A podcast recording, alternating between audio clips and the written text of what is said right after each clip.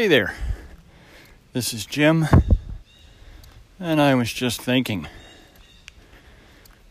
I'm doing this old school again, recording this directly onto my phone, although I'm also using the app that comes with uh, this platform. So, recording this direct to Anchor, which of course is where I base my shows from these days. So, just wanted to pass on some short information. And the first one is what a difference a day makes. So, we've been going through some rather hot weather here in south central Pennsylvania. We've had a summer that up until recently was honestly a summer that wasn't. We've been a lot of time in the in the 70s when we should have been in the 80s.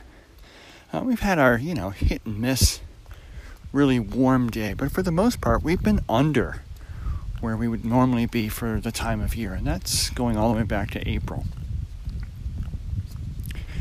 Well, for the last five to seven days, we've been pretty consistently in the 90s, and, and I mean well into the 90s, not like we hit 90. We've been well into the 90s. Throw in the humidity, and it's been well into the upper 90s for the feel. Some days we've actually crested into the triple digits for the feel. Well, I'm out for a walk today. I get a stone out of my sandal here. Uh, and uh, you know, I'm like, wow, it's it's warm, but it doesn't feel that bad today. What's going on? Well, so I go and I look on my phone to see what you know what, what's the local temperature, and it's it's 88. It only feels like 93 today. And yeah, I mean it's a little on the warm side, but I'm not uncomfortable today. Now, two days ago, we actually hit 97. That was before the heat index and all that stuff. We hit 97. So we were well into the hundreds, and that was just, ugh. But it's just amazing how how much some of this is really just perspective. I mean, again, compared to a 97 actual degree day only two days ago, with whatever the heat index was, well into the triple digits. I'm walking around now on an 88 degree day and I'm going, yeah, it's not so bad. But if I'd had we'd had this day two weeks ago, I'd be walking around now going, man, it's really warm today. This is uh, bordering on uh, completely uncomfortable. So just it's just amazing how you do actually acclimate to this stuff. So there you go. But yesterday, I tried something new on my fancy Garmin watch. And I tried a uh, keyword is try. Um, I tried a lactate threshold run. So yes, we are going to get back to running on this on this show. So what it does, it's basically trying to find where your lactate threshold is. Explain that a little better.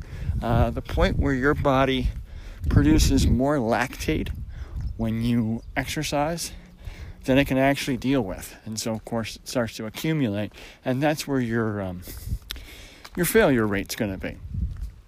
You're going to get way too tired. You're going to start, you know, panting. That's where you you run so fast you can't talk anymore, and you're out of breath, and you're just kind of, you know, sucking wind for a while.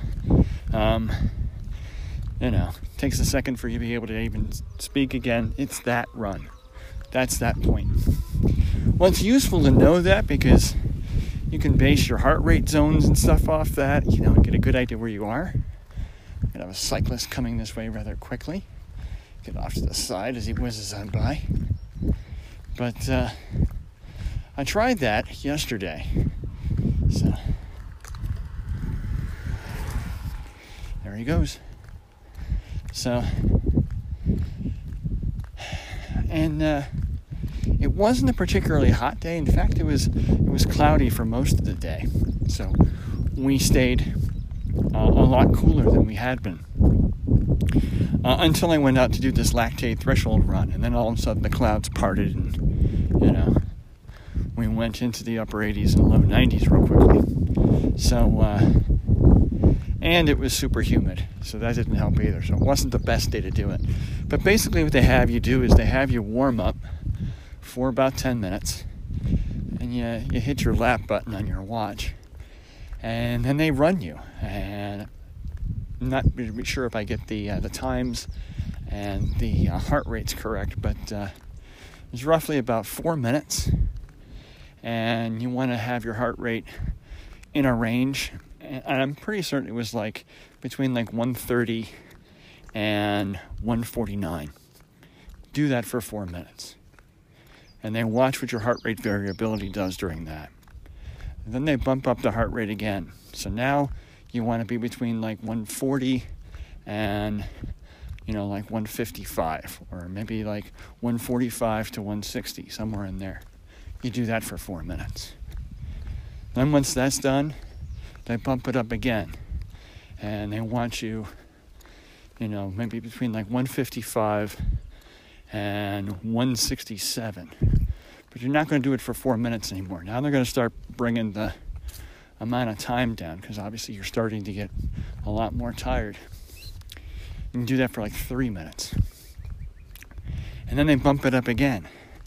Now they want you in the upper 160s to the mid 170s. And you're only going to have to do that for, say, like a minute and a half. All right. And, uh, and basically, again, just watch your heart rate variability uh, that you have on your watch. You have to do it with a chest strap so you can't do it with a heart um, rate sensor on your wrist. It's not accurate enough. It's got to be right over your heart. Um, and uh, I did most of it yesterday, but I got I got to the end of the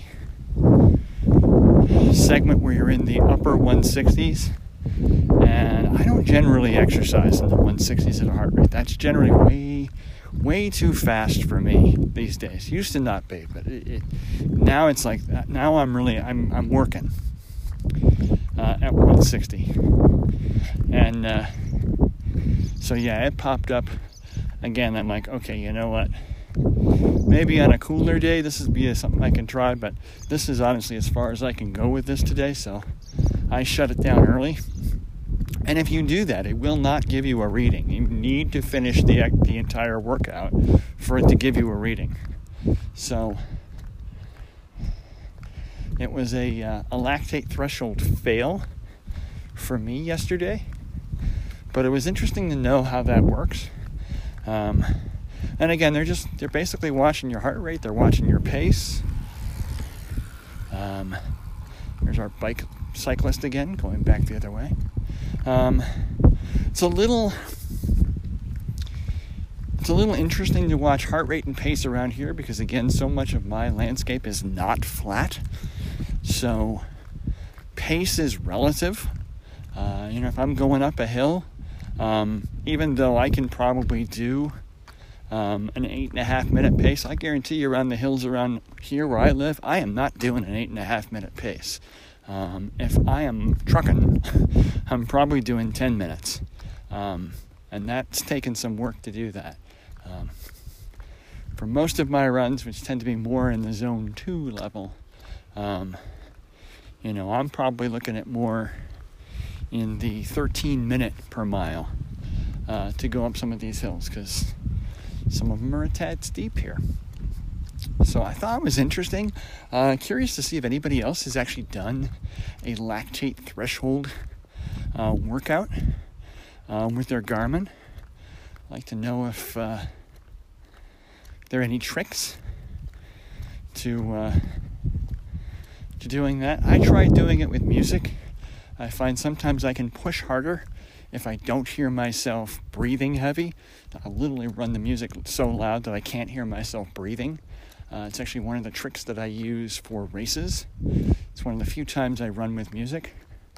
Um, but the problem, having a smart watch and a smartphone that is broadcasting uh, my music to my earbuds is that uh, your watch starts uh, starts going off when, when you get all these notifications. So I was uh, finishing up the upper 160s workout yesterday, and of course I'm not wearing my my prescription glasses that I have to wear now in my mid my mid 50s. Um, to see and to read, more to read than to see, but a little bit to see now. Um, and so, uh, you know, I just have my very polarized sunglasses on, which actually make my Garmin watch difficult to read um, because the polarization makes it harder to read the black text that is on my watch. So I got a, felt a buzz. I saw something pop up on my watch that I could tell started with a D which I thought was done, which I was like, oh, hallelujah. But it wasn't done. It was a stupid ad for Domino's because they had sent me an email and they were notifying me that I have an email with a coupon from Domino's. So, yeah, I looked down quickly and saw the D and went, done. Okay, cool. Started to slow down before I realized, oh, that's not done. It's too many letters. Let's lift the glasses and see what this says. Oh, it just says Domino's. Crap. So, yeah. Then, of course, at that point, I went from like a heart rate of like 167 or something. And then I'm slowing up, so it's already starting to come back down into the 150s. It's like, oh, now I have to I have to pick it up again and get my heart rate back up. And that's when it went, all right, now we want a heart rate of 175. And I was like, yeah, you know what? No, I'm done. We'll try again another day, but there it is. So, getting a lot more into heart rate based training since I was able to actually pair my old heart rate monitor with uh, from my Garmin 620 that they no longer make uh, with my Fenix 5. So I'll be wearing that for all of my runs now. So I get some more accurate heart rate data. Because um, that's where I want to be now. I want to see what my heart's doing way more so than how fast I'm going. And again, because you know I live in I live in a hilly area and speed, like temperature, is relative to the type of landscape you got. So there it is. That's all I had. What do I got here? Uh, several minutes anyway. So hopefully this was mildly interesting. Uh, if it was, feel free to shoot me a comment. I'd love to actually be able to have a comment or a, a voice note, um, which you can send on this platform that I can pull into my next uh, submission for you, um, and have it actually feel like we're we're talking to each other, and not uh, me just talking at you. So that's all I got.